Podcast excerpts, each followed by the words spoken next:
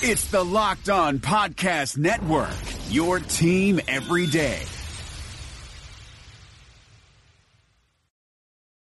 It's the Locked On Podcast Network, local experts on the biggest stories. You are Locked On Vikings, your daily Minnesota Vikings podcast. Part of the Locked On Podcast Network, your team every day.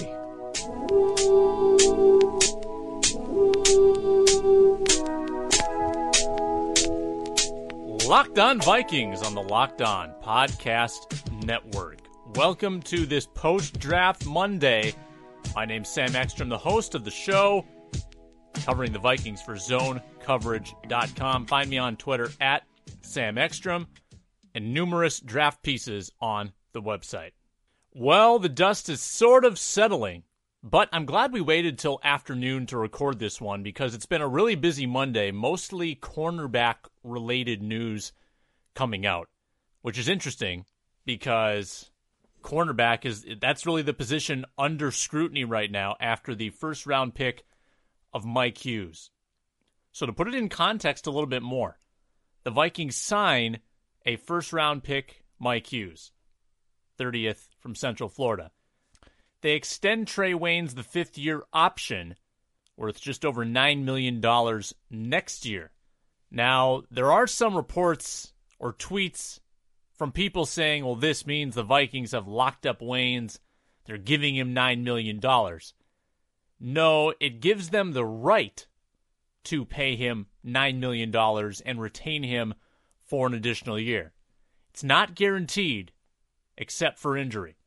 So if Wayne's play deteriorates, the Vikings could still part ways if they wanted to. If Wayne's play improves, then that fifth year looks really good.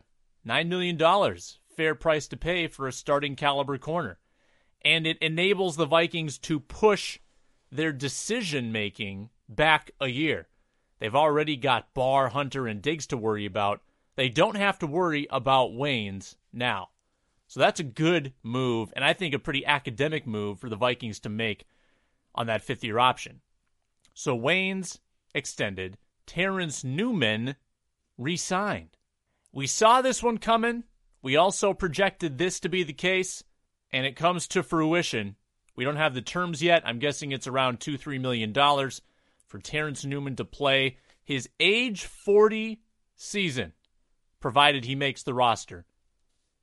And assuming DeAngelo Hall stays retired, he's a free agent right now.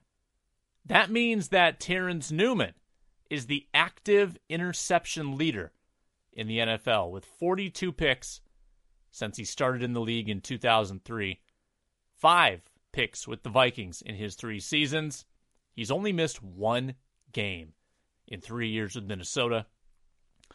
So with Newman back, the Vikings are deep at corner, but it also means that Mike Hughes probably doesn't have a great chance to be an impact defensive player this year. Special teams, sure. But on defense, he'll have to go through Newman. He'll have to go through Mac Alexander just to get on the field. And with injury, who knows what might happen. The Vikings are in a good spot there, and they've been uncannily healthy at cornerback. Trae Waynes, very healthy. Xavier Rhodes, perpetually nicked up, but never out. And Terrence Newman, the consummate, in shape professional, just never gets hurt. Always the same, week to week. Model of consistency. And that's a big reason why they'd bring him back. But I think another big reason has got to be the mentorship aspect. They used Terrence Newman to bring Mac Alexander along, teach him how to watch film, teach him how to be a pro, and they're going to want the same for Mike Hughes, who may or may not have some character concerns. I talked to Mike Hughes, junior college coach, on Friday. His name is Jeff Sims from Garden City Community College in western Kansas. They call themselves the Bronc Busters. And Sims actually has Minnesota ties. He coached at Mesabi Range up in the North Country in Virginia, Minnesota, and he was the offensive coordinator at Minnesota State Mankato. So he's familiar with Minnesota football. And he paints the picture of a humble, athletic, explosive, effortless athlete who was the perfect teammate, the perfect community college football player, never had to be disciplined, who earned himself a second chance in D1 and turned it into first round status. Here's Jeff Sims on Mike Hughes. And Mike came here and he did single thing right. Mike was a tremendous dude who we never had to punish, we never had to deal with. He worked his tail off, and he was a part of a group of players that decided that you know what?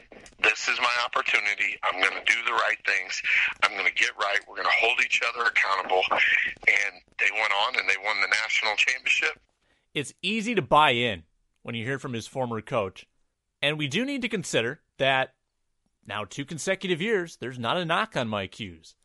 And maybe the issues that he encountered at UNC are behind him. Maybe they were a wake up call, a lesson learned for Mike Hughes. I asked him about how he's different now than he was in 2015 at his introductory presser. And he said he's surrounded himself with people that are pushing to make him great, including his mother, who's been a big inspiration for him.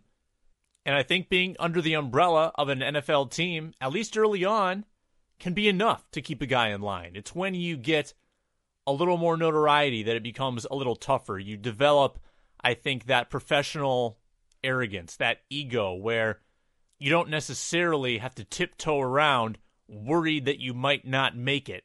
Once you've made it, then you have to continue to make good decisions so you stay in that spot. But if Dalvin Cook is any example, he's been a model citizen for the last year and he had some concerns. Vikings will be looking to get the same type of season out of Mike Hughes behavior wise.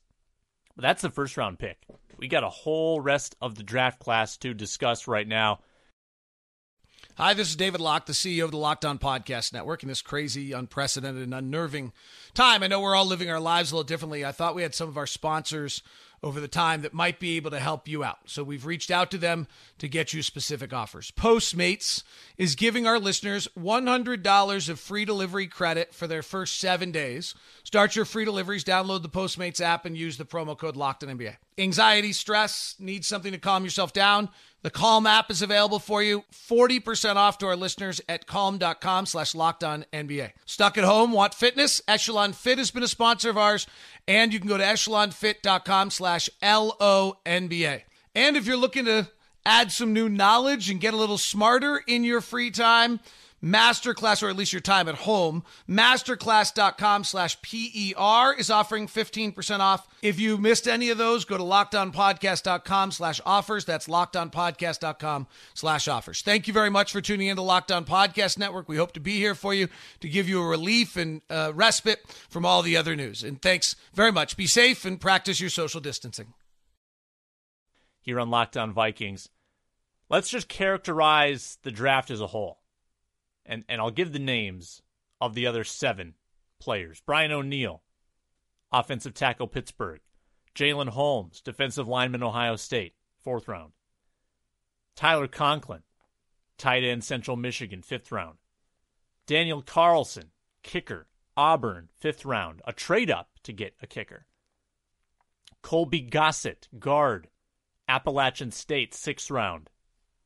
Ade Aruna, defensive end, Tulane, sixth round. And Devante Downs, linebacker, California. So I thought the Vikings got into sort of box checking mode on the third day. It was as predictable as it gets. The Vikings take a uh, tight end, fifth or sixth round, for the fourth consecutive year. They love those third day tight ends. And Tyler Conklin is a good pass catching option in the red zone basketball background, good box out skills, good high point skills.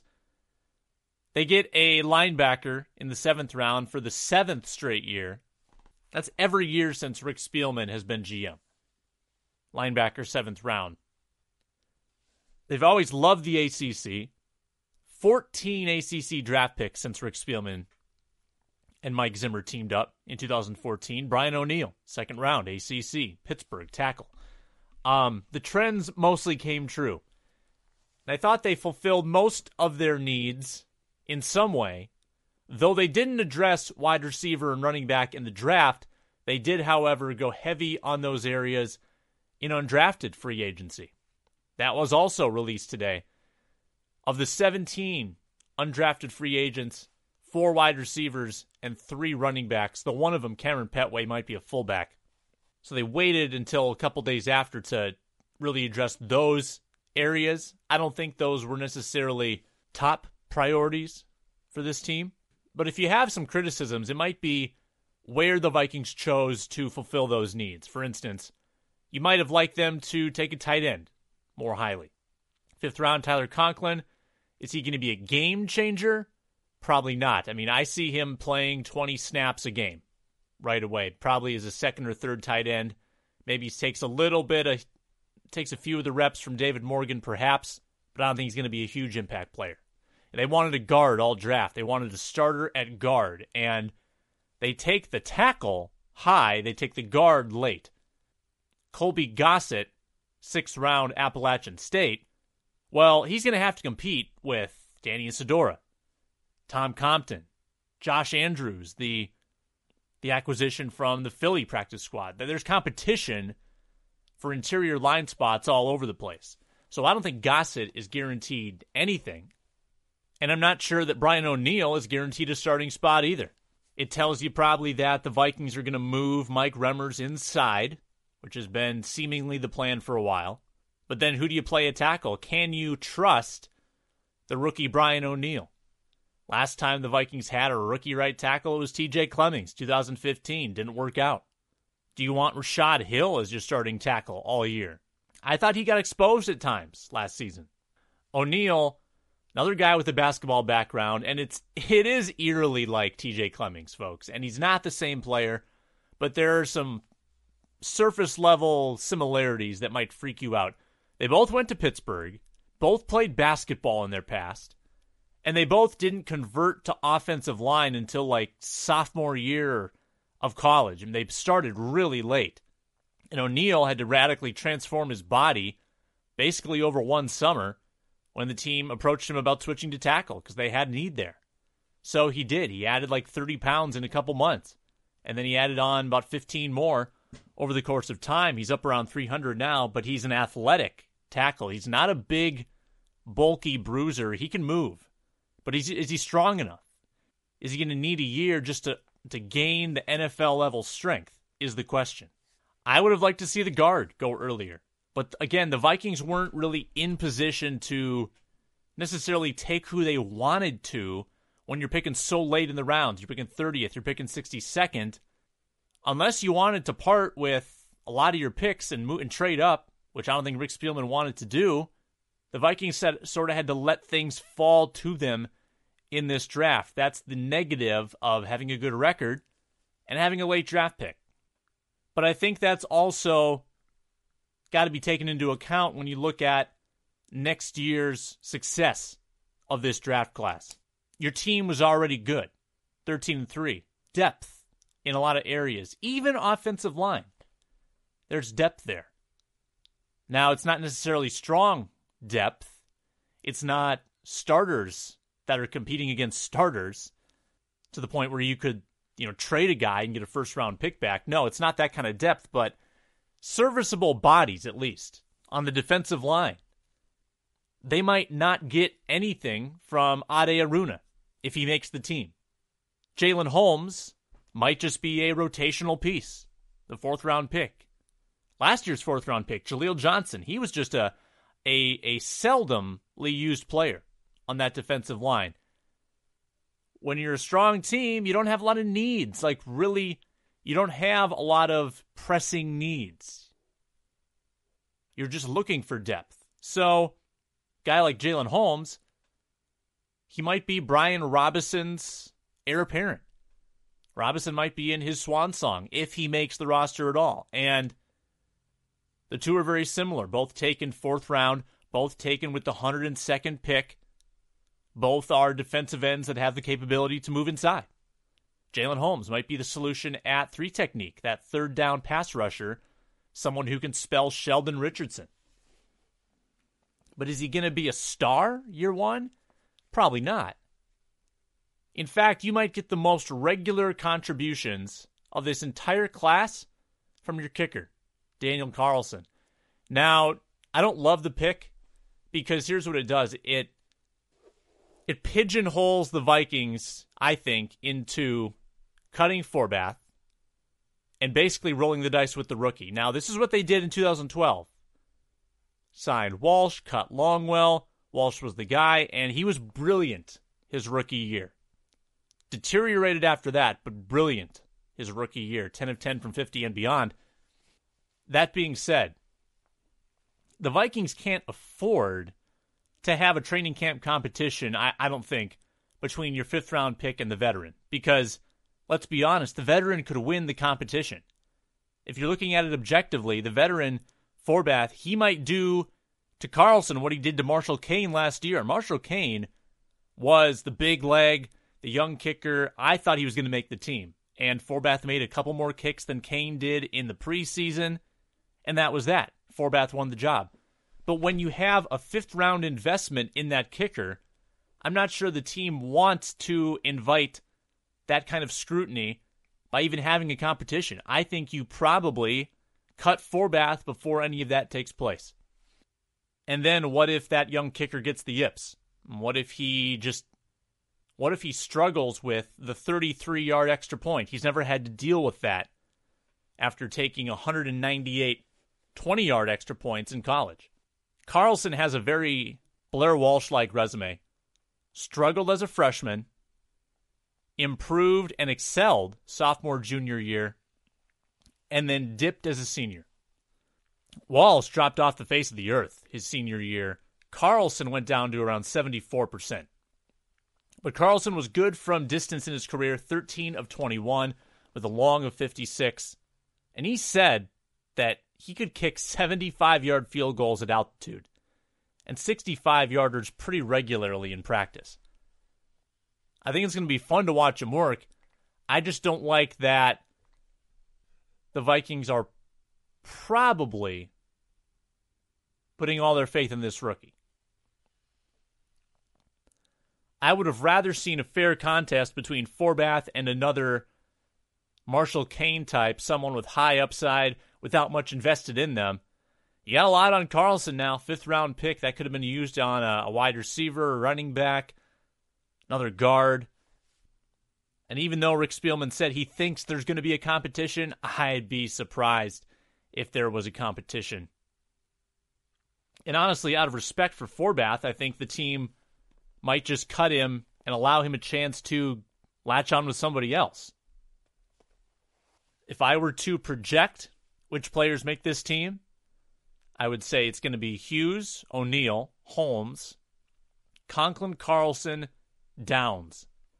I think the seventh rounder makes it because the Vikings are pretty shallow at linebacker. They also brought on an intriguing player, Hercules Mata'afa from Washington State. Undersized defensive tackle in college. Going to move to linebacker. See if he can do it at the NFL level. Great motor, evidently. Haven't watched a lot of Hercules Mata'afa tape, but great competitor, great motor. Vikings are taking a flyer on him because they need linebackers. Kentrell Brothers suspended four games. Emmanuel Lamur gone. That's why I think Devante Downs has a chance to make this team as a seventh round pick. He's coming off a knee injury that could set him back. It's his second major knee injury in his career. Had one in high school as well. But behind Barr and Kendricks, the Vikings don't have a whole lot at linebacker, and they need some help. I think Colby Gossett and Ade Aruna, the sixth round picks, I think they could be ones on the bubble just because of the numbers game. Like I mentioned, Gossett's got to compete with a whole bunch of other interior linemen. So if he gets beat out by Isidora, Compton, Andrews, then you try to sneak him onto the practice squad. And the same goes with Aruna. I think Aruna's got a little better chance. The fringe players he's competing with are a little less established, I would say. Like Tashawn Bower hasn't done much in the league. Ifeadi Odenigbo, unproven. Even Stephen Weatherly, the third year guy, has shown flashes, but I'm not sure the team is beyond parting with a dude like Weatherly either. So there are younger pieces that I think Aruna could beat out. Gossett, I think, is going to have a little more trouble, but I think if all things are equal, a rookie who you've got on the cheap for four years, I think takes precedent over someone on a one year deal or maybe the third of a four year deal on their rookie contract because you want to have that long term flexibility and the ability to watch that player develop, which means that Gossett could have an edge in that sense since he's got that cheap four year contract. And that's how this team is going to have to develop the roster cheap draft deals. Is it, in, is it an inspiring class? Certainly not. Could it be a contributing class? I think so. Hughes, Conklin, Holmes, I think they could all play snaps. Like if you think of think of the type of impact Blake Bell had last year, that could be Tyler Conklin. Think of the impact Shamar Stephen had last year, that could be Jalen Holmes. There will be times and places where this draft pet, draft class gets called upon. The pundits might not like it. There's not a lot of splash, not a lot of zing to it. But what did you expect? How many spots were there to really put someone in where they could be a star in their first year? It wasn't going to happen. Not with the 30th pick, not with the 62nd pick, this is an adequate, functional draft class and they'll be on the field in front of reporters for the first time on Friday, May 4th, for Vikings rookie minicamp. We'll get Sage Rosenfels' impressions tomorrow, we hope. And we'll have updates throughout the week on Locked On Vikings, Locked On Podcast Network, LockedOnVikings.com.